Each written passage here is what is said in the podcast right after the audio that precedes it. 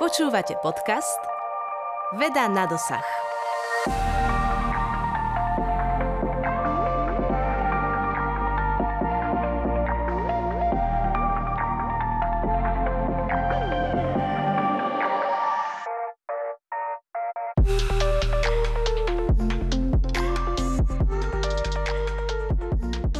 Dobrý deň, milí poslucháči, moje meno je Alžbeta Králiková a vy počúvate nový diel podcastu Veda na dosah. Ako spoločnosť vnímame ľudský vývin, tehotenstvo či rodičovstvo ako celkom bežný prirodzený jav. Keď sa však na vývin nového človeka pozrieme zblízka, zistíme, že je mnoho faktorov, ktoré hrajú proti nám. Či už ide o počty, vzdialenosti či možné komplikácie, proces oplodnenia a vývinu dieťaťa je sprevádzaný mnohými úskaliami a narodenie zdravého jedinca je šťastím, ktoré nám dala matka príroda. Nie nadarmo sa v spojení s malými deťmi hovorí o zázraku života.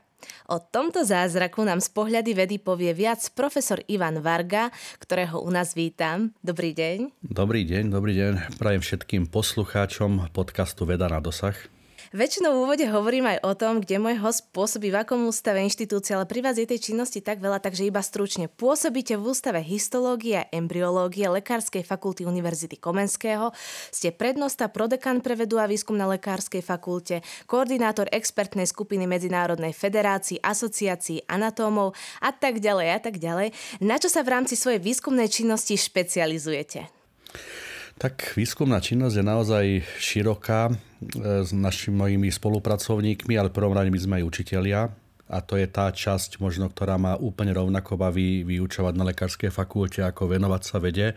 A v rámci výučby teda vyučujeme budúcich lekárov a budúcich zubárov v prvom a druhom ročníku štúdia aj štvrtom ročníku štúdia.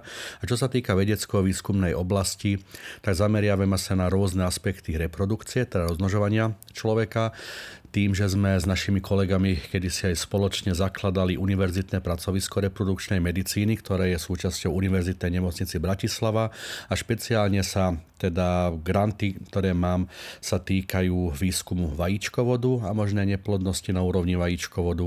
A takisto máme aj granty, ktoré sa týkajú inovácie výučby, teda chceme súčasné úplne nové trendy, ako napríklad 3D tlačiareň, alebo možno nejaké animácie preniesť aj do výužby práve embryológie človeka. Dnes sa budeme rozprávať teda o ceste, ktorou musia prejsť spermie a ženské vaječka k tomu, aby vznikol život a následne sa vyvinul správnym spôsobom.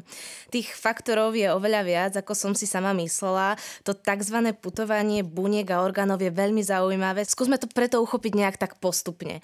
Máme muža a ženu, venujú sa milej láskyplnej činnosti a do hry vstupujú spermie. Čo tu spermiu čaká?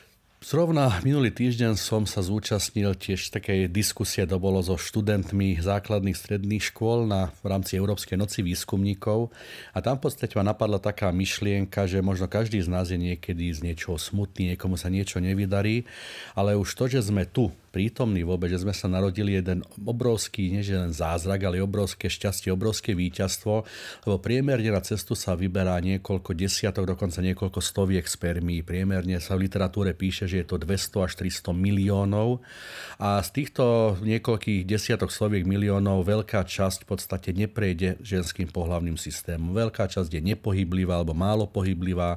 Oni musia prejsť cez krčok maternice, kde je hlien, ktorý nie je úplne priechodný vhodný pre tie menej pohyblivé spermie, musia prejsť cez dutinu maternice, kde väčšinou aktívne musia pohybovať svojim bičíkom, musia prejsť cez vajíčkovody, čo z pohľadu nášho je to len možno 20 cm, ak by sme zmerali dĺžku maternice a vajíčkovodov, ale ak by sme to premiesli do veľkosti také ľudskej spermie, ktorá má hlavičku veľkú len možno 5 mikrometrov, tak je to vzdialenosť, ako keby sme my vo vode preplávali 6 kilometrov, čo je myslím si, že naozaj veľmi slušný športový výkon.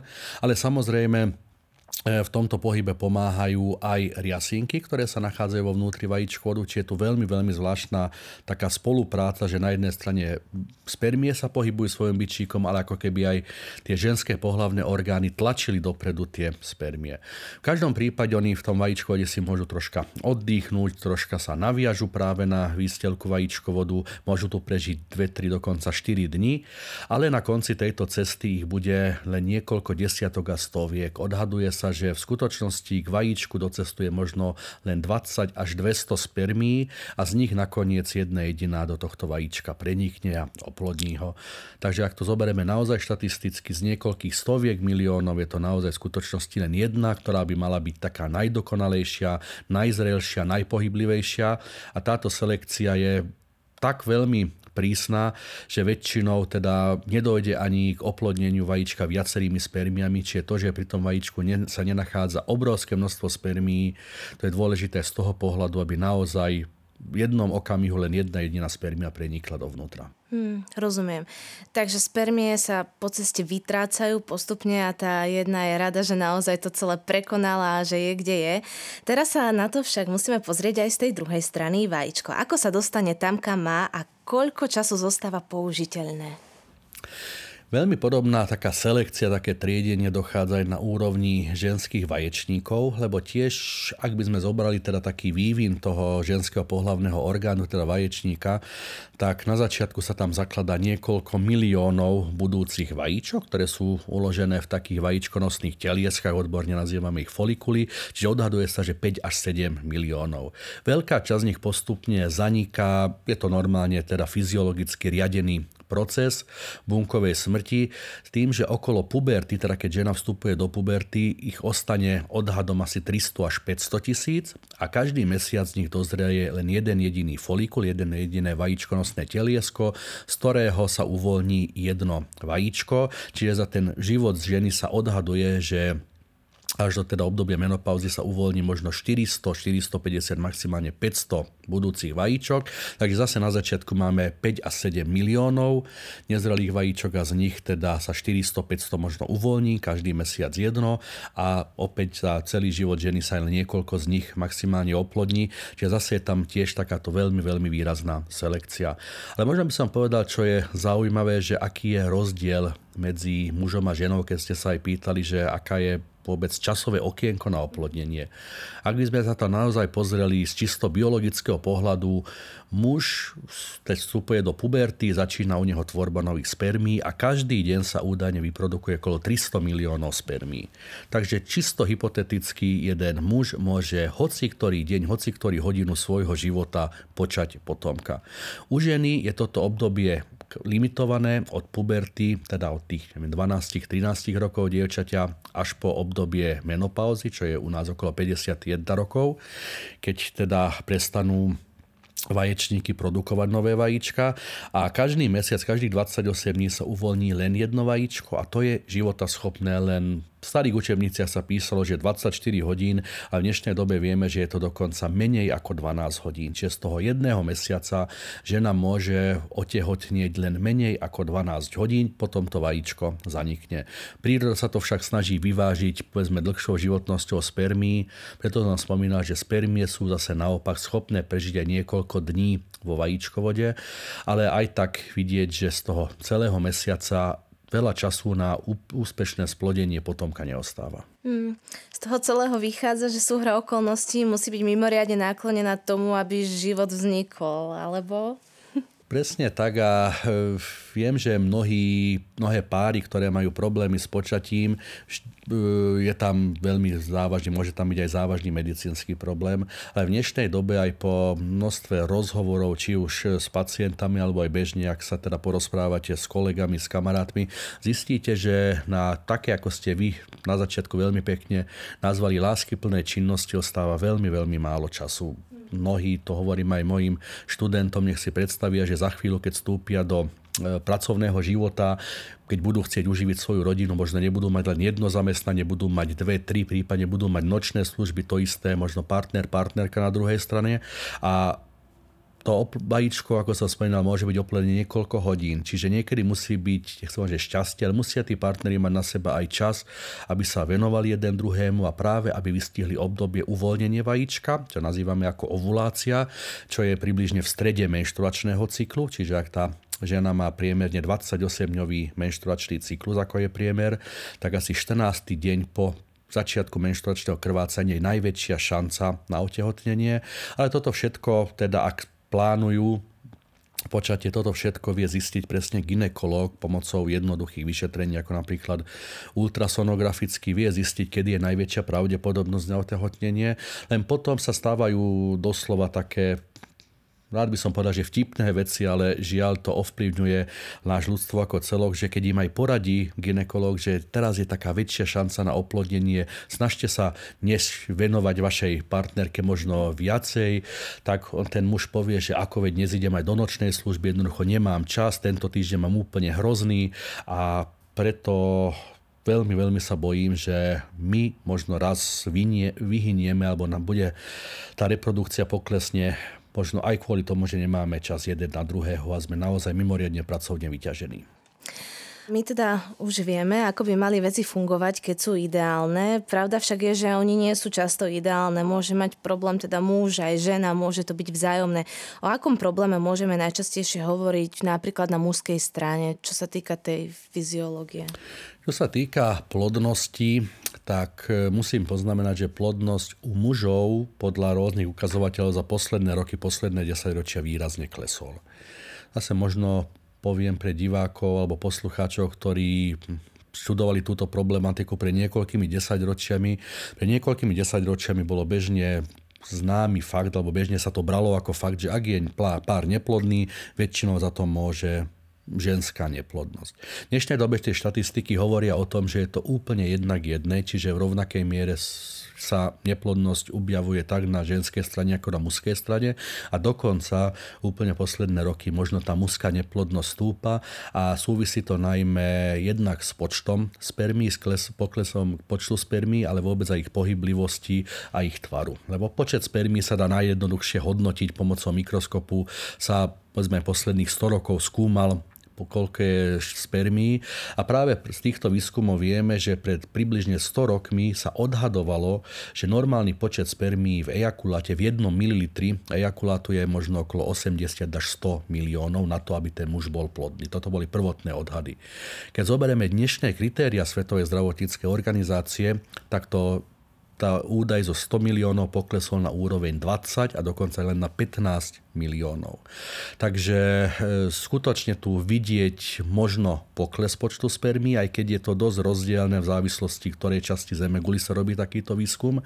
Ale my nemôžeme hovoriť len o počte spermí, ale teda naozaj aj o ich pohyblivosti a tých faktorov, ktoré narušia e, vývin spermí je obrovské množstvo. Ja by som možno opäť sa vrátil k tomu nášmu životnému štýlu. Mňa veľmi zaujala jedna nedávna štúdia dánskych autorov, ktorí robili aj dotazníkový výskum o mladých mužoch, ktorí e, teda odovzdali na vyšetrenie aj vzorku svojho ejakulátu, čiže porovnávali tento dotazník s počtom spermí a zistili, že tí mladí muži, ktorí o sebe napísali, že žijú stresujúcim spôsobom života, teda subjektívne sa hodnotili, že žijú v takej psychickej nepohode, mali aj nižší počet spermí.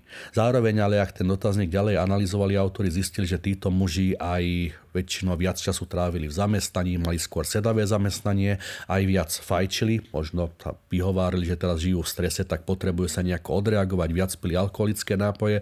Čiže vidíme, že ten možno pokles počtu spermí je taký komplexný jav, že je to aj možno našimi nejakými návykmi, ktoré nie sú úplne zdravé, ale možno sú to aj také faktory z okolia, ktoré ešte nemáme dostatočne preskúmané.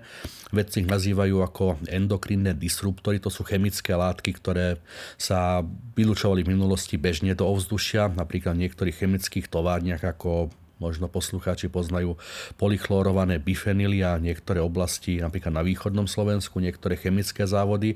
Takže je tu veľa, veľa nejasných vecí, ale ja stále zdôrazním, že aj na životný štýl, čo sa týka množstva pohybu, možno fajčenia, sedavý spôsob života, prehrievanie oblasti e, semeníkov spôsobí, môže spôsobiť teda narušenie vývinu spermí. Mhm, dá sa potom toto narušenie nejako upraviť zmenou životného štýlu alebo podobne, alebo je to už ťažšie dostať sa do toho pôvodného stavu? V prvom rade treba povedať, že bežne, ak teda partnery prídu do ambulancie, e, keď teda sa im ani po roku nedarí počať prirodzenou cestou potomka, tak bežne prvým krokom by malo byť vyšetrenie ejakulátu muža. Odborne hovoríme, že sa vyšetrí spermiogram a vždy, keď tá hodnota spermiogramu, či sa už týka počtu spermí, ich pohyblivosti alebo tvaru, nie je norma, určite by takéhoto muža mal vyšetriť urológ.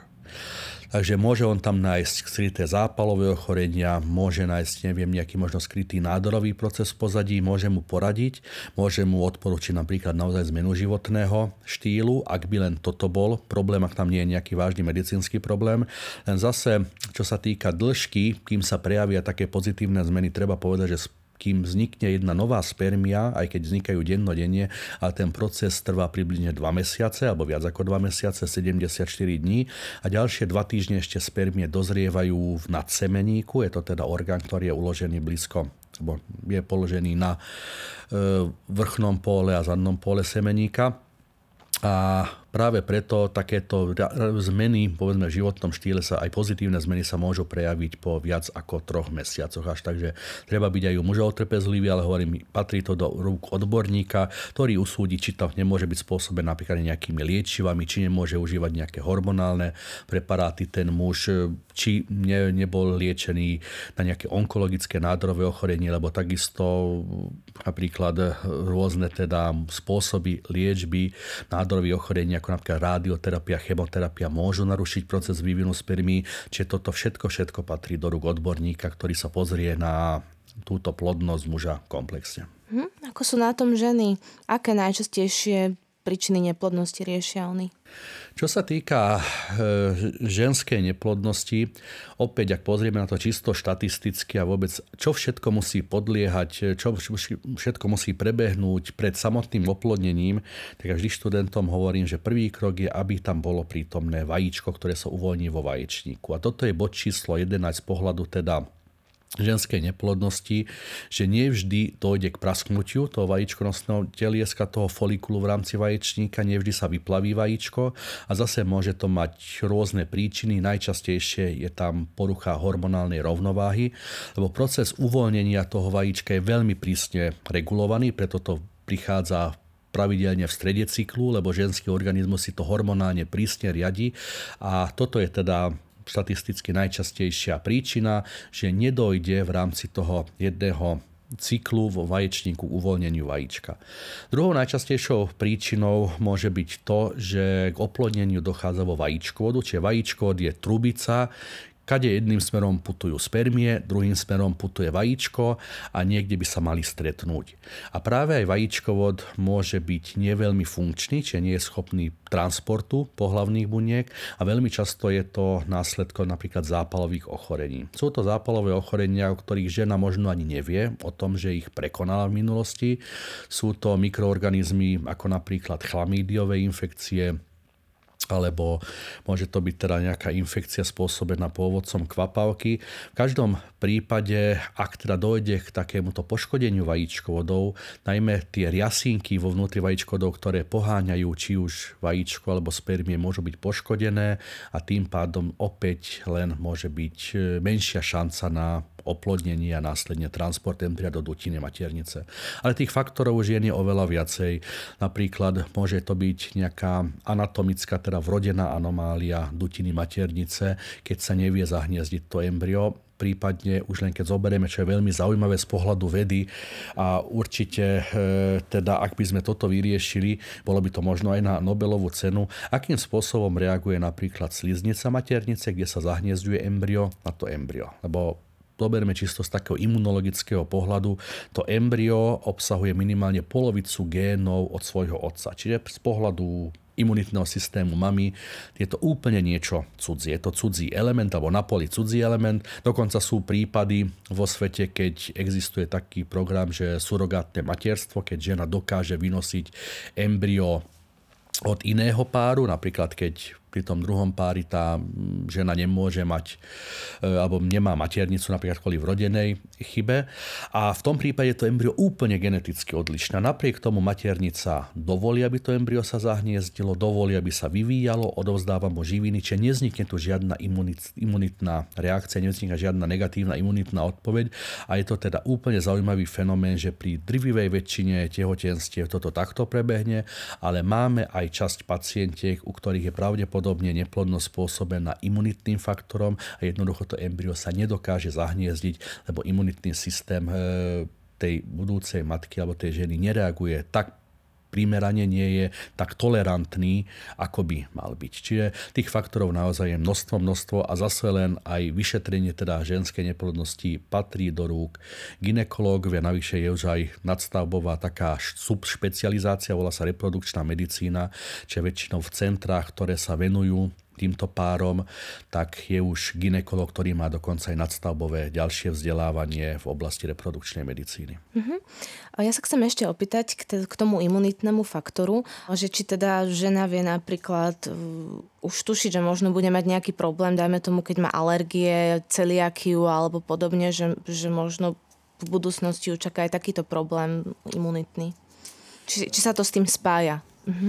Pravde je to veľmi zaujímavá téma, doteraz veľmi diskutovaná téma. Zistilo sa, že mnohé, ako ste veľmi e, múdro označili, autoimunitné ochorenia majú vplyv na plodnosť, ale nedá sa to povedať jednoznačne, že ten, kto má napríklad aj diabetes mellitus cukrovku prvého typu, je dokázané, že ovplyvňuje to plodnosť ženy, ale e, takisto aj ďalšie autoimunitné ochorenia môžu ovplyvňovať, ale ne, neznamená to, že musí automaticky mať zníženú plodnosť. Čiže ten súvis je tam určite nejaký, je málo zatiaľ prebádaný a hlavne je to oblasť, kde pre nás na Slovensku neprebádaná najmä kvôli tomu, že je veľmi málo, vôbec na Slovensku máme všeobecne veľmi málo alergológov a imunológov a ešte menej tých imunológov, ktorí sa venujú aj tzv. reprodukčnej imunológii, ktorí spolupracujú napríklad s centrami asistovanej reprodukcie a snažia sa pomôcť týmto ženám v tom, že nejakým spôsobom sledujú teda, alebo pomáhajú im v procese otehotnenia.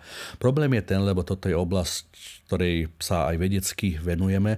Problém je ten, že tie bunky imunitného systému, ktoré sa nachádzajú v maternici a chceli by sme ich vyšetriť, že či sú prítomné, sú úplne iné ako v periférnej krvi. Čiže nedá sa žiaľ z vyšetrenia periférnej krvi úplne jednoznačne povedať, že aká je situácia na úrovni maternice. Čiže pristupujeme v niektorými spolupráci s niektorými centrami eh, reprodukčnej medicíny k tomu, že ženy odoberajú teda ginekológovia od žien vzorky z sliznice maternice. Nie je to teda nejaký bolestivý zákrok, aj keď môže byť nepríjemný.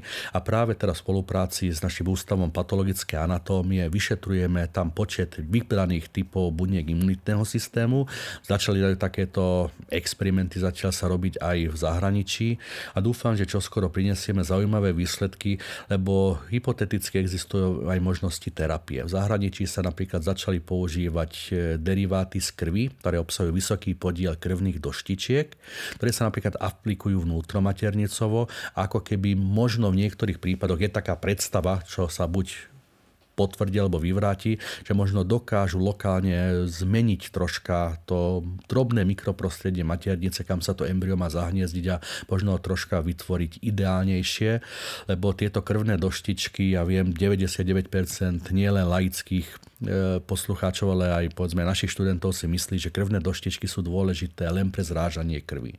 A v dnešnej dobe vieme, že tieto krvné doštičky majú obrovský význam aj v procese regenerácia, reparácie tkanív, takže existuje teda niekoľko tímov vedcov vo svete, ktorí dúfajú napríklad, že takto jednoduchým spôsobom sa možno bude dať pomôcť aj niektorým neplodným ženám. A hovorím, to je len veľmi izolovaná časť neplodnosti, čiže nechcem teraz strašiť poslucháčov, že e, toto je teda najčastejší problém a každá žena bude musieť podstupovať napríklad odbery vzorky zo sliznice, maternice. Určite nie, je to veľmi malé percento, ale je to práve také percento, ktorým vieme zatiaľ najmenej pomôcť. Ale je napriek tomu aj tak skvelé, že takto napreduje tento výskum. Dnes je teda téma rôznych problémov s plodnosťou veľmi riešená. Tie čísla sú podľa všetkého alarmujúce a takýchto párov stále pribúda. Ja som narazila aj na tvrdenie, že spoločnosť smeruje k tomu, že prirodzené počatie bude skôr výnimkou ako pravidlom a partnery sa budú pravidelne obracať na kliniky, ktoré im budú musieť pomôcť. Vidíte to až takto? Dúfam, že nie. Dúfam, že sa nám to podarí nejakým spôsobom zvrátiť, že možno ten život, nechcem povedať, že vráti sa do normálnu, ale možno naozaj sa nám časom podarí žiť menej stresujúci život. Ale hovoríte veľmi správne, že existujú niektoré také strašidelné, možno až predpovede niektorých embryologov a vedcov, že tým, že klesá počet spermí u mužov, odhadom dokonca za posledných 50 rokov, každý jeden rok klesol počet spermí o 1 až 2% tak skutočne niektorí odborníci predpokladajú, že ten počet spermí bude taký nízky, že muži budú musieť vyhľadať, alebo páry budú musieť vyhľadať aj odbornú pomoc, ale dúfam, že k tomu nedojde, aj keď tie čísla neplodnosti sú vysoké, ako ste spomínali. V súčasnosti v podstate každý šiestý pár, dokonca už podľa novších odhadov možno každý piatý pár, to znamená asi 20% párov trpí neplodnosťou. Tu musím ale poznamenať, že ako sa vôbec definuje neplodnosť, aspoň niekoľko takýchto terminologických poznámok, lebo ak teda pár sa snaží o prijatie alebo počatie potomka, možno, že sa im nepodarí po prvom mesiaci netreba sa vôbec vystrašiť. Svetová zdravotnícká organizácia neplodnosť typuje až po roku pravidelného nechráneného pohlavného styku. Čiže keď ten pár ani po roku sa im nedarí prirodzenou cestou počať potomka, netreba sa hambiť, netreba sa básť ísť na vyšetrenie. Ja som tu spomínal rôzne, rôzne príčiny, ale veľmi často je problém možno úplne iný, možno naozaj je to nejaký psychologický faktor, možno teda ginekolog pri rozhovore odhalí alebo poučí ten pár o tom, že kedy je v rámci mesiaca najväčšia pravdepodobnosť otehotnenie. To znamená, že veľmi, veľmi často sa dá tým párom pomôcť aj možno dobrou radou, možno nejakým upokojením. Samozrejme, vyšetrenia môžu odhaliť nejakú príčinu, ale zase netreba povedať, že každý by musel podstúpiť nejaký veľmi komplikovaný spôsob asistovanej reprodukcie. To znamená, nechcem tu navodiť dojem, že hoci kto, ktorý po roku nevie splodiť prirodzeným spôsobom potomka, bude musieť podstupovať laboratórne ťažké vyšetrenie, laboratórne nejaké manipulácie, čo sa týka e, umelého oplodnenia v skúmavke. Tých možností je naozaj veľmi, veľmi veľa a tieto laboratórne metódy sú naozaj až na konci. Myslím si, že každý jeden ginekolog, každý jeden odborník reprodukčnej medicínu sa snaží najprv prírodzeným spôsobom pomôcť tomu páru, až keď sa ozaj nedarí a všetky ďalšie možnosti zlyhajú, až potom sa pristúpi na metódu, ktorú laicky označujem ako oplodnenie v skúmavke. Teraz sme sa trošku pobavili teda o téme neplodnosti. Teraz sa trošku vráťme opäť späť. E, prejdeme k tomu, teda čo prichádza následne po zlúčení. Hovoríme teda už o zigote alebo embriu. Jeho ďalší vývin je už pomerne bezpečný a vyvážený, lebo musí tiež bojovať s rôznymi prekažkami. Áno, toto je moja obľúbená prednáška, séria prednášok aj pre študentov medicíny, čo sa týka vnútromaternicového vývinu človeka, lebo je to naozaj jeden prekrásny príbeh, ktorý trvá priemerne 266 dní, čiže ak za začiatok považujeme oplodnené vajíčko alebo zigotu, tak do pôrodu obehne, ubehne 266 dní, to znamená 38 týždňov, prípadne od poslednej menštruácie ženy je to 40 teda týždňov, ak to takto sa počíta v ginekologickej praxe. A je to jeden krásny príbeh, kde na začiatku v podstate tá jedna oplodnená bunka, to vajíčko mala veľkosť len možno 200 mikrometrov, orientačne, ak 0,2 mm, teda 200 mikrometrov je hranica rozlišovacej schopnosti zdravého oka. Takže ak si predstavíte nejaké najmenšie zrnko piesku, ktoré práve ešte dokážete zachytiť, asi tak sme boli veľkí na začiatku našej cesty a za tých 266 dní sa vyvinie novorodenec, ktorý má dĺžku približne 50 cm, čiže to pribúdanie veľkosti, pribúdanie hmotnosti je niečo úžasné a najkritickejšie obdobie vývinu je prvých v podstate 8 týždňov vývinu od oplodnenia. Práve preto toto obdobie my veľmi špeciálne nazývame ako embryonálne obdobie, alebo obdobie embria, teda zárodku. A po týchto 8 týždňoch už napríklad nejaká závažná vrodená chyba nemôže vzniknúť. Samozrejme všetky negatívne faktory pôsobia aj na plod v neskoršom vývine, ale ten plod už iba dozrieva a rastie. Ale tých prvých 8 týždňov vývinu je veľmi dynamických, je veľmi problematických a tiež teda pre odľahčenie situácie často aj mojim študentom rozprávam, že ak si mysleli, že ich najťažšie a najburlivejšie obdobie života bolo napríklad puberta, keď sa hádali z okolí, možno hádali sa v rámci rodiny, tak vás ubezpečujem, že to najproblematickejšie, najburlivejšie obdobie už dávno máme za sebou a je to obdobie tohto embryonálneho vývinu. Lebo štatisticky 50 až 60% oplodnených vajíčok nikdy nedokončí svoj vývin. Je tam rôznych príčin, väčšinou sú to genetické faktory, ale možno možno neprejdú cez vajíčkovod, možno sa nezahniezdia, možno veľmi skoro sa vylúčia. Tá žena možno ani nevie o tom, že bola tehotná, lebo to krvácanie dostane v rovnakom čase, ako očakáva menštruačné krvácanie, čiže nevedela o tom, že sa tam možno nejako embryo snažilo zahniezdiť, len neúspešne. Takže znova len to, že sme tu jeden obrovský zázrak, lebo štatisticky každému druhému oplodenému vajíčku toto nebolo dopriaté a to je jednoducho príroda. To nejakým spôsobom nedokážeme my zlepšiť toto skóre, tak toto príroda nastavila, že je veľmi, veľmi veľa mechanizmov, ktorými zabráni napríklad aj tomu, aby geneticky neúplne dokonalé embryo sa narodilo, lebo to delenie na začiatku je strašne rýchle u tých buniek. My už za 24 hodín, keď po, teda po oplodnení vajíčka, po 24 hodín sme sa rozdelili na prvé dve bunky, postupne 4, 8, 16 toto delenie je tak rýchle, že žiaľ už veľmi skoro môžu vzniknúť genetické anomálie, odborne nazývame aneuploidie a takéto embryá nie sú schopné ďalšieho vývinu, čiže jednoducho sa vylúčia von. Poznáme aj rôzne negatívne vplyvy na embryo, ktoré ovplyvňa vývin z hľadiska správania matky, napríklad alkohol, fajčenie, povedzme nejaké psychické výpetie, to všetko má dopad. Samozrejme však aj pri zdravých a zodpovedných tehotných prichádza často k nejakému problému, ktorý môže embryo poškodiť alebo matka príde úplne.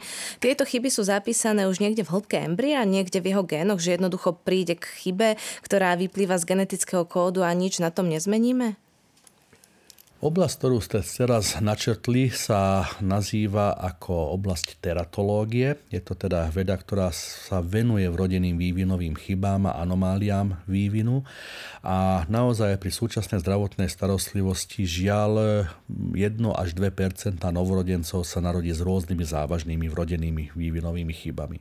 Tieto vrodené chyby môžu byť spôsobené viacerými faktormi. Ako ste veľmi správne poznamenali, sú anomálie a vývinové chyby, ktoré sú geneticky zapísané. Takže s tým veľmi v rámci prevencie veľa toho nemôžeme urobiť. Ale je aj veľmi veľa takých faktorov z vonkajšieho prostredia, odborne nazývaných teratogénov, ktoré negatívne ovplyvnia ovplyvnia vývin embria a tieto faktory dokážu prejsť placentu, cez placentu. Medzi takéto faktory môže byť napríklad, e, môžu byť niektoré infekcie. Určite mnohí z nás viete, že sme očkovaní, alebo deti sú očkované proti rubeole. A je to práve kvôli tomu, nie že by tá rubeola bola nejako pre jedinca mimoriadne závažné infekčné ochorenie, po slovensky teda ružienka, možno niekto pod týmto menom pozná toto infekčné ochorenie, typické najmä pre deti, ale je to, to očkovanie najmä dôležité kvôli tomu, že ak sa žena nakazí počas tehotenstva, tak tento vírus bol ako prvý dokázaný, že je teratogénny, čiže po slovensky povedané, že spôsobuje vrodené vývinové chyby. Čiže my vieme v dnešnej dobe, že sú niektoré vybrané infekcie, ktoré môžu ovplyvniť normálny vývin, preto ak sa dá proti tomu bojujeme.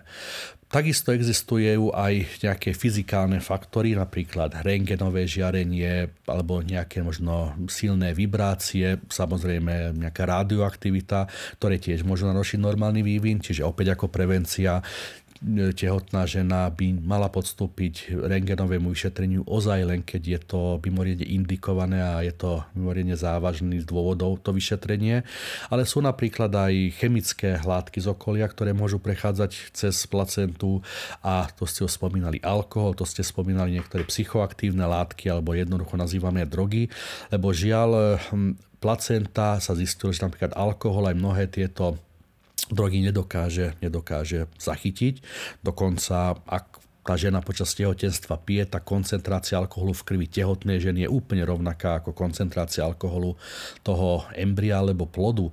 A síce som ja na začiatku spomínal, že iba tých prvých 8 týždňov je kritických, ale to myslím z pohľadu vzniku viditeľných vrodených anomálií. To znamená myslím, tak ťažké anomálie ako vrodené chyby srdca alebo neviem, tráviacej sústavy, ktoré sú viditeľné aj voľným okom. Ale mozog a napríklad aj zmyslové orgány sa vyvíjajú počas celého vnútromaternicového vývinu.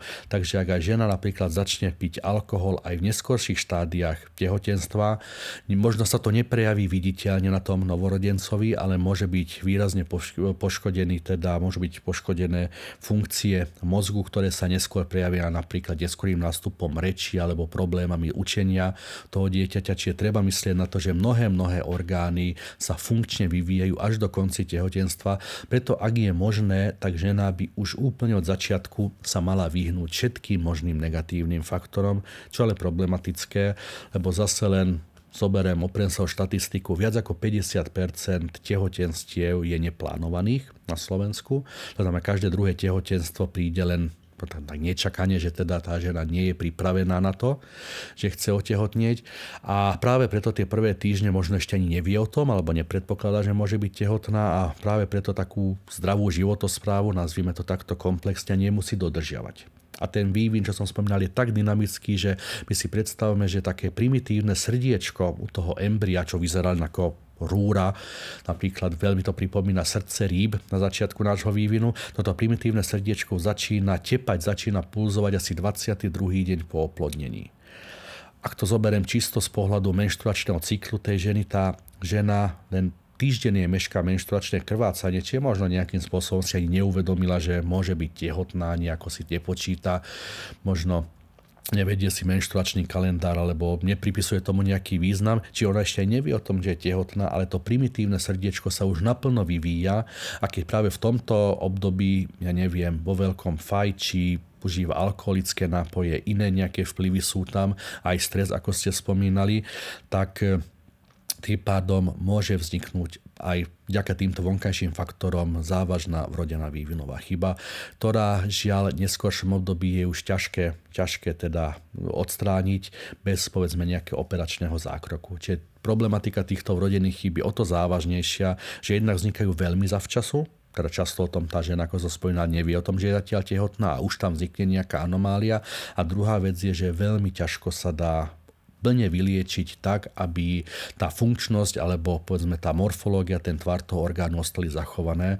Čiže by som použila nejaké odborné slovíčka, také vyliečenie ad integrum, teda úplnej celistvosti je veľmi často náročné a vyžaduje napríklad e, viaceré operácie, ktoré našťastie na Slovensku sú takéto možnosti. Dovolím si teraz pochváliť či už tým e, napríklad detských chirurgov, ktorí pôsobia tu v Bratislave na Národnom ústave detských chorób, či už pod vedením pána docenta Babalu a primára Bédera, alebo napríklad kliniku plastické rekonštrukčnej chirurgie, kde tiež sa venujú veľké časti vrodených vývinových chýr, napríklad tváre, takže tie výsledky dosahujú úžasné, ale myslím si, že vždy prevencia je lepšia ako následná liečba. Mm-hmm. Možno teraz taká laická otázka ešte k tejto problematike. Aj v okolí som sa s tým stretla, že ten jeden pohárik neuškodí. Čo si o tom myslíte? Sú na, to, sú na to rôzne názory odborníkov, ale v každom prípade, ako som spomínal, ten alkohol prechádza komplet placentou, plodovým koláčom, takže myslím si, že určite by alkohol aj ďalšie teda negatívne látky nemali byť súčasťou teda životného štýlu tehotnej, tehotnej ženy.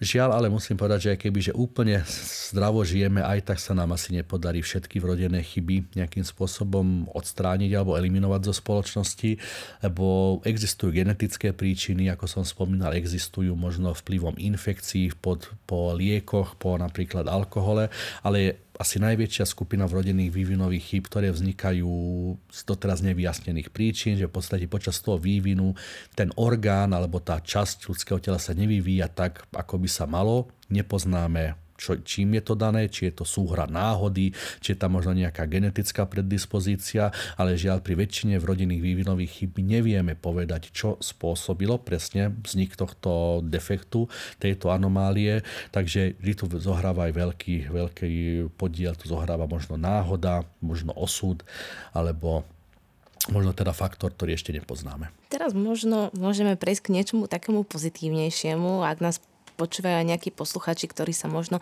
snažia o bábetko. Čo by mali uh, robiť také pozitívne uh, v rámci toho plánovania? Ako podporiť fungovanie celého tohto procesu? No práve ako sa teraz zamýšľam nad doterajším rozhovorom, skôr to možno doteraz odradilo poslucháčov od toho, aby plánovali rodinu. Pritom vôbec to tak e, nie je. Existuje, existujú spôsoby, ako teda znížiť riziko úniku rodinných vývinových chýb a určite teda ak by sme pristúpili k tomu ako spoločnosť, že by sme častejšie teda plánovali svoj život dopredu, čo sa nedá, áno určite mnohí teraz mi budú protirečiť, že človek môže plánovať, keď nakoniec sa život vyvinie úplne inak, ale určite každému vie, každej žene, ktorá plánuje otehotnieť, vie poradiť ginekolog, vie ju pripraviť na to tehotenstvo.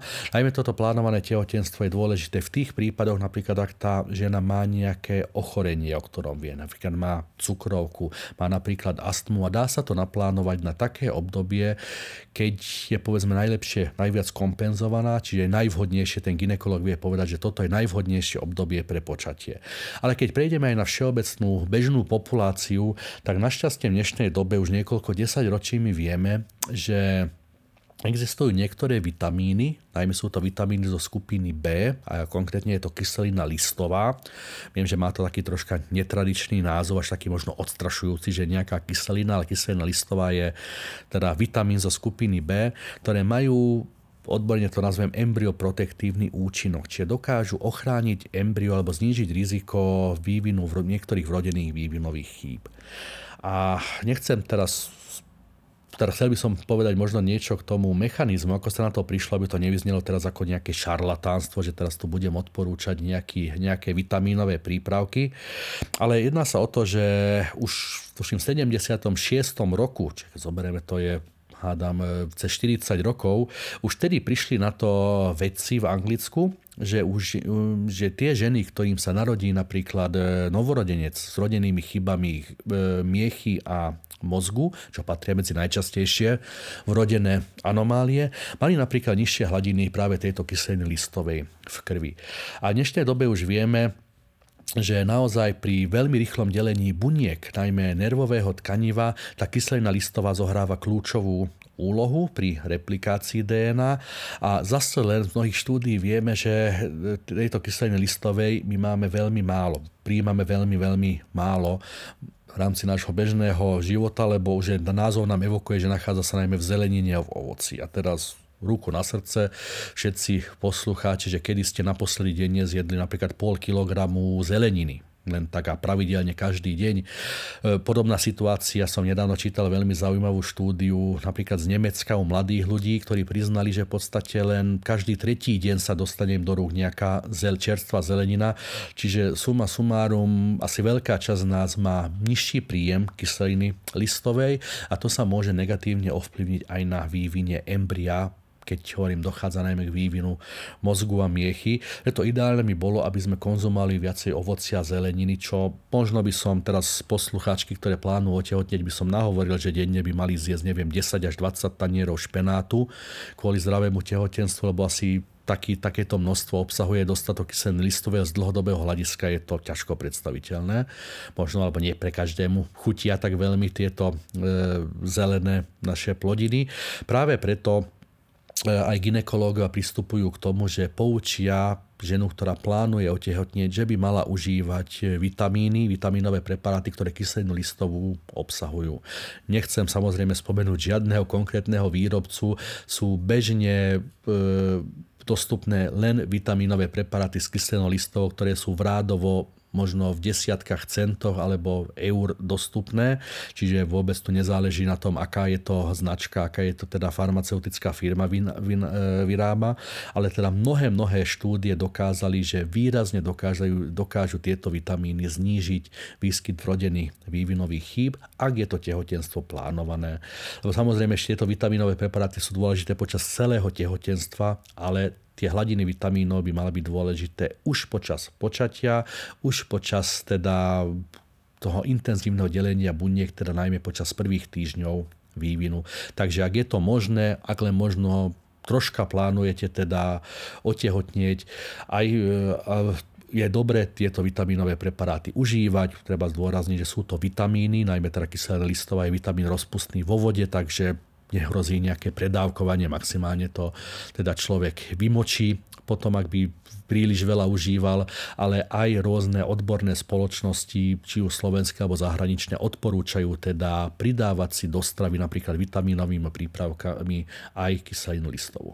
Uh-huh. No to sa týka vlastne ženy. A čo sa týka muža, tak tiež sú tam asi nejaké balíky vitamínov alebo nieč, niečo také? Konkrétne pri tejto kyseline listovej vznikol pred niekoľkými rokmi taký paradox, že boli niektoré krajiny, ktoré pristúpili k tomu, že pridávali kyselinu listovú napríklad do múky. Tak ako u nás sa bežne pridáva napríklad jód do soli, tým, že máme nedostatok jódu v potrave, tak podobne niektoré krajiny, napríklad aj susedné Maďarsko alebo tuším aj Polsko, robili experimentálne, že pridávali pridávali túto kyselinu do pečiva alebo do múky a teda do mučných výrobkov. A tým pádom teda tieto takéto zdravšie chleby konzumovali nie len ženy, ale aj muži, čo v každom prípade sú to vitamíny, čiže prospelo by to aj mužom určite, lebo sa ukazuje, že tento vitamín je dôležitý aj pri prevencii napríklad kôrnateniu ciev, pri prevencii aterosklerózy. V každom prípade paradoxne títo mnohých krajinách títo muži spustili negatívnu kampaň, že prečo by oni mali jesť teda nejaký zdravší chlieb kvôli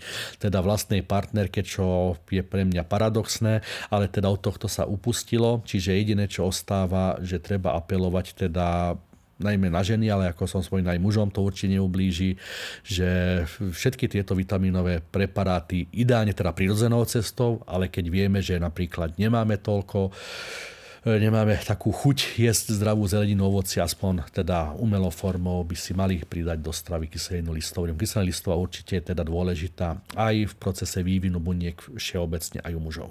Uh-huh.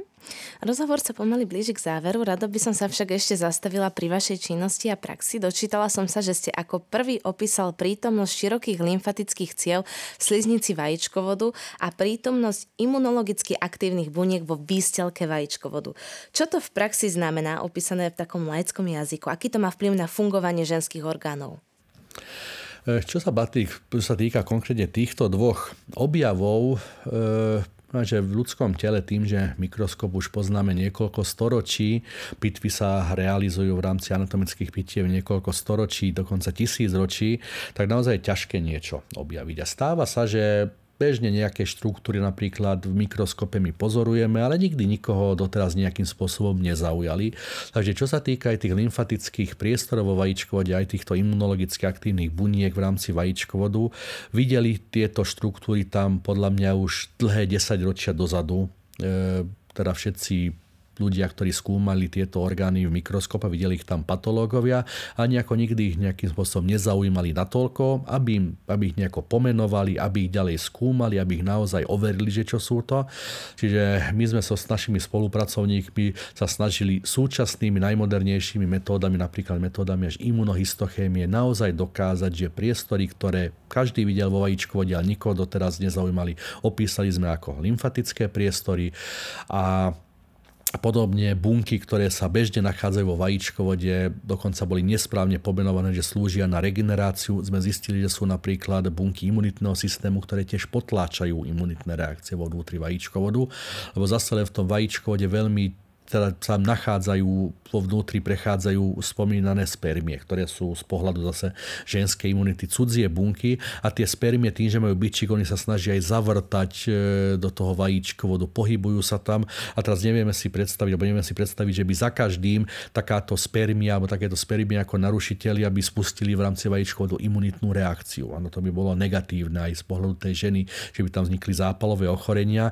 Takže práve preto naša napríklad hypotéza je tá, že preto je tam takéto obrovské množstvo buniek imunitného systému, ktoré ale znižujú, potláčajú imunitnú reakciu práve preto, aby teda ani náhodne nemohol vzniknúť nejaký imunitný, nejaká imunitná reakcia, či už proti spermia, alebo napríklad proti embriu. Čiže toto boli také naše prvotné základné výskumy, že sme dopodrobno opísali, o aké subpopulácie buniek imunitného systému sa jedná v rámci vajíčkodu, ktoré hovorím doteraz, ich nikto neskúmal. A teraz ďalšie aj vďaka grantu, ktorý teraz končíme a dúfajme, že ešte dostaneme v budúcnosti nejaké, sa snažíme využiť napríklad e, tieto bunky aj v vypracovaní nových nejakých nápadov, či nemôže práve porucha týchto buniek spôsobiť jednu z foriem neplodnosti. Posledná otázka, a to možno nazviažete aj toto. Aké sú vaše plány do budúcna v rámci možno výskumu, alebo či plánujete nejakú ďalšiu prácu, ktorej sa budete venovať? Možno, že to už mnohí moji kolegovia, ktorí sa venujú aj vede, povedali predo mnou, tak budem sa opakovať alebo v rámci iných rozhovorov.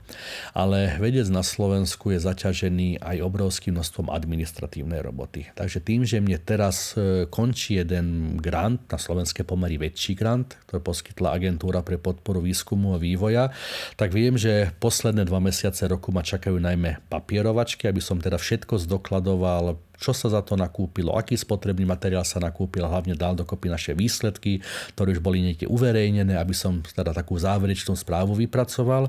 A potom nás čaká teda fáza toho, že budeme žiadať nové financie, čiže zase niekoľko týždňov píšeme na to, že presne naplánujeme teda, čo by sme chceli robiť ďalšie 3-4 roky a budeme potom dúfať, že budeme úspešní, lebo tá úspešnosť mnohých projektov, žiaľ tým, že je veľa žiadateľov a možno je malý balík tých, tých peňazí, je možno v niektorých projektoch možno úrovni 10 až 20% Takže ostane nám len dúfať, že dostaneme financie a potom môžeme pokračovať vo výskume.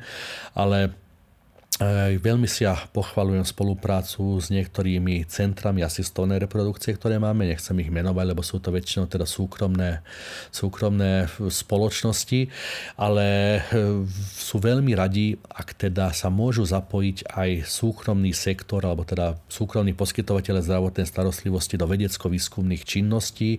Takže máme napríklad práve spolupráce zamerané na vyšetrovanie práve sliznice materníc po opakovaných potratoch zase zase sú tam prítomní aj patológovia, ktorí nám v tom pomáhajú. A máme teda plány takejto užšej spolupráce v budúcnosti. A záverom, teda tajne dúfam, ak by sme nový projekt dostali, že možno záverom by bolo, že za pár rokov by sme možno vymysleli niektoré podporné spôsoby aj liečby, napríklad tými derivátmi z krvných doštičiek by sme potvrdili, že ozaj sú účinné a oplatí sa týmto smerom sa uberať a oplatí sa, aby žena podstúpila aj takúto, takúto liečbu, ktorá nie je až taká nejaká veľmi invazívna, až taká nejaká náročná, len teda potrebujeme viacej údajov, aby sme ich mohli vyhodnotiť, aby sme ich mohli niekde posunúť, odprezentovať, odpublikovať, aby sa k tomu vyjadrili aj odborníci z celého sveta, aby sme teda potvrdili, či naše predstavy sú naozaj pravdivé alebo nie. Ja vám ďakujem veľmi pekne za rozhovor a veľmi vám držím palce vo vašom výskume. Ďakujem, ďakujem veľmi pekne a ďakujem aj poslucháčom, že boli takíto trpezliví a si vypočuli až do konca tento rozhovor. Ďakujem pekne. Ďakujeme, milí poslucháči. Dnes sme sa rozprávali s profesorom Ivanom Vargom z Lekárskej fakulty Univerzity Komenského v Bratislave. Srdečne vás pozývam aj k ďalším dielom podcastu Veda na dosah. Do počutia. Počúvali ste podcast Veda na dosah. Vyrobilo Centrum vedecko-technických informácií Slovenskej republiky v roku 2023.